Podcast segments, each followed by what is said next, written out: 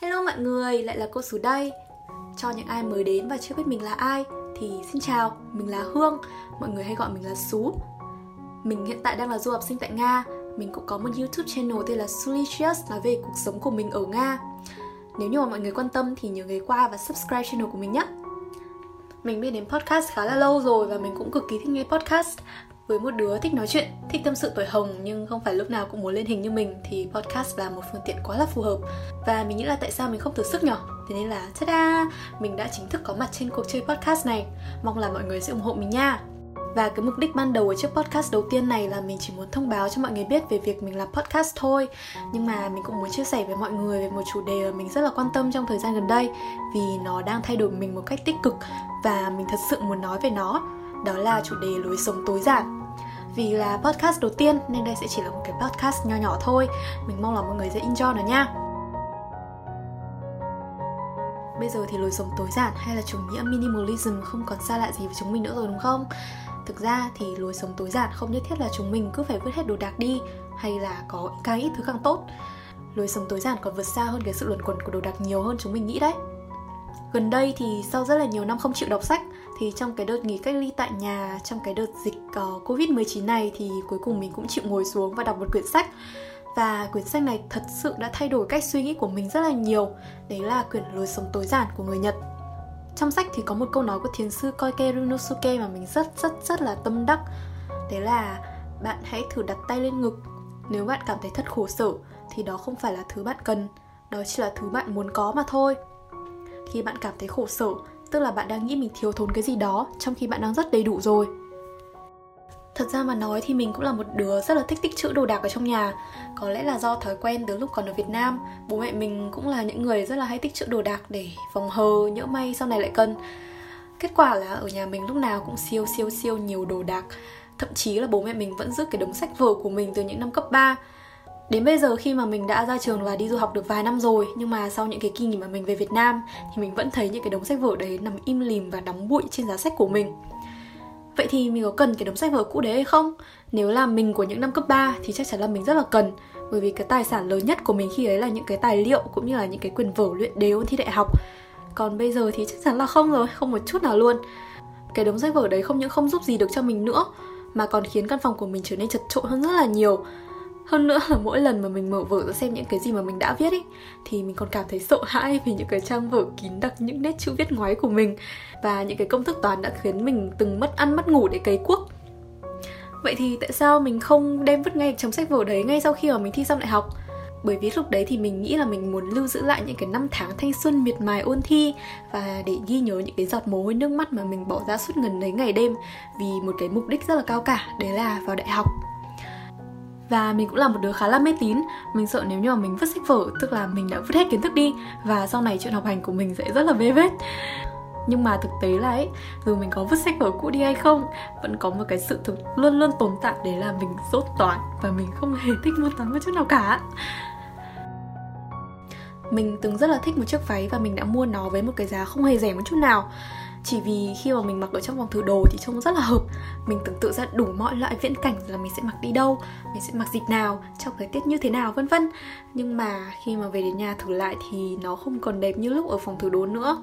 Và một sự thật còn đau đớn hơn, đấy là với cái thời tiết lạnh giá ở nga, cộng với cái sự bận rộn của việc học, khiến cho cơ hội mình được diện chiếc váy đó gần như là không phần trăm. Nhưng mà mình vẫn không nỡ vứt nó đi, hay là tặng lại nó cho ai?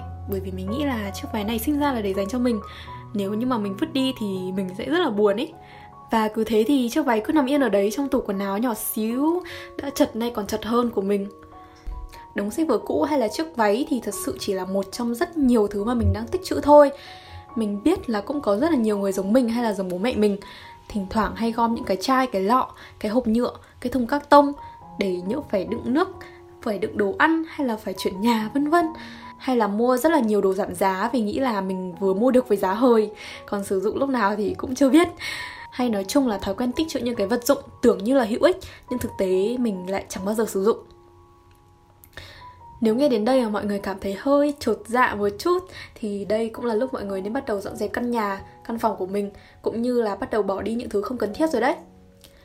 Nhưng mà như mình nói ban đầu thì lối sống tối giản không chỉ xoay quanh đồ đạc đâu mà nó còn liên quan rất nhiều đến cách suy nghĩ của chúng mình cũng như là những mối quan hệ xung quanh của chúng mình đấy. Những năm cấp 2, cấp 3 vì muốn có thật nhiều bạn, càng nhiều bạn càng tốt. Mình muốn là đi đâu cũng có người mà mình quen biết, mình tỏ ra thân thiện với tất cả mọi người để có nhiều người muốn làm bạn với mình hơn. Và trên Facebook thì mình từng add rất là nhiều bạn, không chỉ những cái người mà mình đã từng gặp ở ngoài đời mà còn là những cái người mà mình chưa gặp bao giờ nhưng lại có rất là nhiều bạn chung trên Facebook với mình. Và một thời gian sau khi mà mình check lại friend list của mình, thậm chí mình còn tự hỏi là ơ bạn này là ai nhỉ? Mình có quen không? Sao mình lại add Facebook từ bao giờ rồi? cái việc kết bạn bốn phương đấy không những không giúp mình có thêm nhiều bạn bè được mà nó còn phản lại tác dụng với mình nhưng đối tượng mà mình muốn kết bạn ấy thì họ không hề hợp với mình mình không thể thoải mái nói chuyện với họ thậm chí là mình còn bị đặt điều nói xấu sau lưng mà mình không hề hay biết chỉ vì họ nghĩ rằng họ biết mình nên họ tự cấp cho họ cái quyền đánh giá mình với một danh nghĩa là người quen. Rõ ràng thì đây là lỗi của mình. Mình đã đánh giá quá là thấp tiêu chuẩn bạn bè. Thế nên là từ cái ngày mà mình nhận ra điều đó và mình bắt đầu thu hẹp vòng bạn bè của mình lại, chỉ giữ lại những người bạn tốt nhất của mình, thì mình cảm thấy dễ chịu hơn rất rất nhiều. Mình không cần phải gồng mình lên tỏ ra thân thiện để lấy lòng người khác nữa. Mình sống đúng với tính cách thật của mình. Và may mắn cho mình là thời điểm đấy mình có những người bạn rất là tốt và những người bạn tốt nhất của mình khi đấy vẫn là những người bạn tốt nhất của mình bây giờ. Dù đã rất là nhiều năm rồi và chúng mình đều thay đổi rất là nhiều, nhưng mà chúng mình luôn luôn chấp nhận con người thật của nhau và cùng nhau trưởng thành. Cũng giống như câu chuyện đống sách vở ôn thi đại học của mình, thì mình cũng từng có rất là nhiều những cái mối quan hệ quan trọng trong quá khứ, nhưng nó chỉ quan trọng với mình trong quá khứ mà thôi.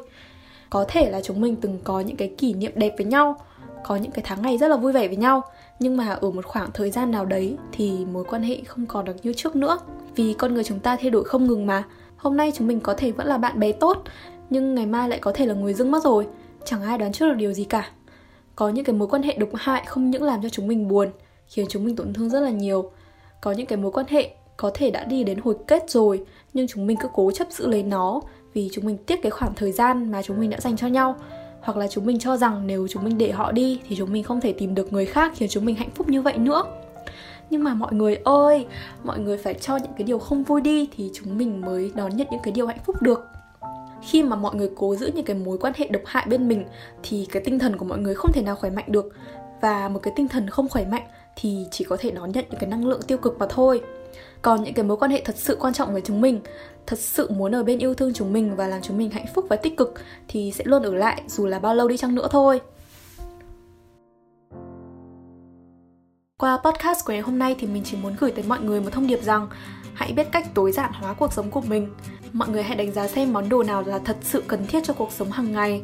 Còn nếu mọi người cảm thấy không thật sự cần thiết lắm thì mọi người có thể vứt chúng đi hoặc là cho ai khác cần nó hơn mình đồ đạc vốn dĩ sinh ra là để sử dụng, còn nếu con người không sử dụng thì đấy sẽ là một món đồ vô ích rồi. Những mối quan hệ xung quanh chúng ta cũng vậy. Chúng ta hãy đánh giá xem mối quan hệ nào thật sự quan trọng với chúng ta, thật sự có thể giúp chúng ta trở nên tốt hơn, thật sự là chúng ta hạnh phúc và đem đến những cái năng lượng tích cực. Cuộc sống này sẽ dễ dàng hơn rất là nhiều khi mà có ít lựa chọn, bởi vì chúng mình sẽ ít phải suy nghĩ hơn. Từ đó thì những cái lo lắng mệt mỏi nó cũng dần dần biến mất vậy thôi, mình xin phép được kết thúc chiếc podcast đầu tiên của mình tại đây và mình rất là mong là mọi người đã thích cái podcast này và đã có thể học được điều gì đó từ câu chuyện của mình mình cũng mong là mọi người sẽ ủng hộ kênh podcast này của mình, cũng như là ủng hộ nền tảng podcast này nhiều hơn trong tương lai nhé còn bây giờ thì mình xin chào tạm biệt mọi người nha Hẹn gặp lại mọi người trong tập podcast tiếp theo hoặc là một cái video tiếp theo trên YouTube nha. Bye bye mọi người.